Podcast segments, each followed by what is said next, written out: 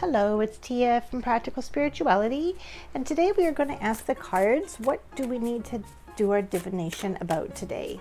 Sometimes instead of approaching divination with our own agenda, it's best to ask what should I ask first because sometimes we ask the wrong questions for what we need to know at that moment in life. And here's a card that fell out and it said, I give blessings. So the question today will be can you please tell me how I can best give blessings in my life today? This is actually a really great question because it focuses the question away from what can I get? How can I get to my goals? How can I do this? How can I receive this? Into what can I give?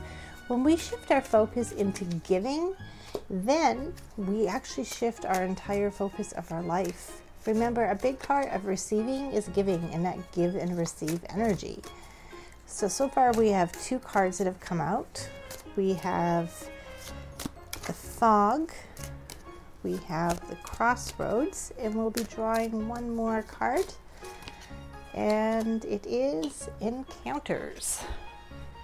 So, what this is saying is when we move into giving blessings to others instead of looking at what we can get out of life for ourselves all the time, it says the first thing is that there's a mist or smoke. This is something about seduction or mystery. Um, fog is really an interesting thing because it's an elegant orb of light. It's full of condensation, and the water element represents the spirit realm or our emotions. So when you give, don't um, do it discreetly. Don't always be out bragging about what you're giving, but get in touch with your emotions and the water element and keep an element of mystery while you give.